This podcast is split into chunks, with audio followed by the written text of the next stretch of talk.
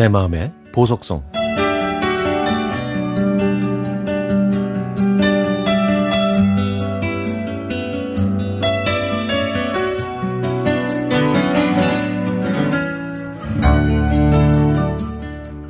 얼마 전에 제 아이가 과학 과목이 어렵다고 해서 아이가 다닐 학원을 검색하다가 정말 깜짝 놀랐습니다.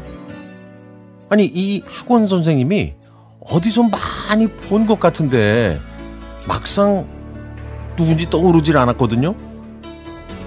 저는 그냥 5분 동안 정지 상태로 가만히 있었습니다. 연예인이랑 닮은 건가? 아니면 정말 내가 아는 사람인가? 이런 생각이 제 머리를 가득 채울 즈음 무언가 번쩍하는 것이 있었습니다.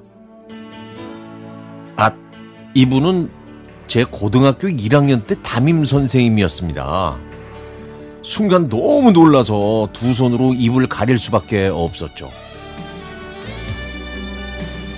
제가 고등학교 1학년 때 저는 집에서 멀리 떨어진 학교를 다녔습니다. 그래서 지각을 자주 하는 바람에 학교에서는 지각생으로 유명했죠. 새로 오신 담임 선생님께서는 과학을 가르치셨는데 잘생긴 얼굴에 양복도 깔끔하게 입으셔서 연예인 같은 외모를 자랑하셨습니다. 지금으로 치면 거의 아이돌급 인기였지만 사실 뭐 저는 별 관심이 없었습니다. 그저 다른 반 애들이 선생님을 보러 오면 시끄러웠고 지각하면 교무실에서 선생님과 1대1로 독대를 해야 했거든요. 그래서 다른 애들은요, 제가 선생님과 단둘이 만나기 위해서 일부러 지각한다고 의심하기도 했습니다. 학생은 학교가 멀어서 오기 힘든가요? 아니요. 그럼 왜 지각하나요? 우리 예쁜 학생. 엄마가 안 깨워주세요. 어머니가 바쁘세요? 어머니, 엄마가 장사를 하셔서 새벽에 나가세요. 아유, 그러면은 아침도 못 먹고 오고 힘들겠네요. 네.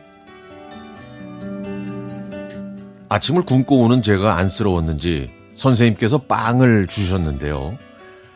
제가 교무실에서 나오면은 반 아이들은 그 빵을 서로 먹겠다고 난리였습니다.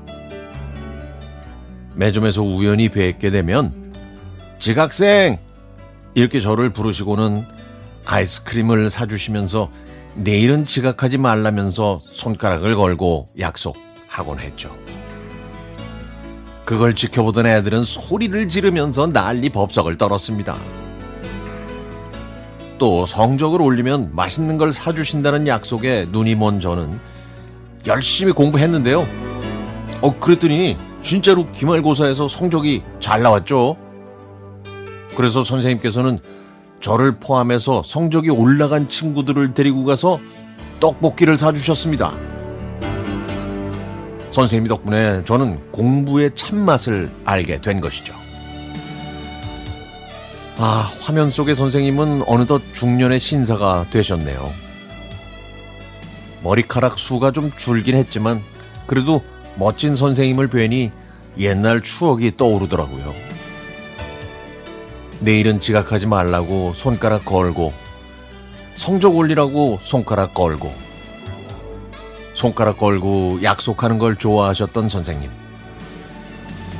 아, 이렇게 선생님을 다시 뵙게 되네요.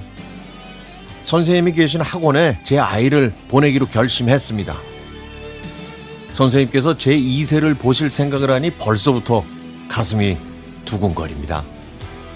이번에는 지각 안 하고 커피 들고 찾아뵐게요.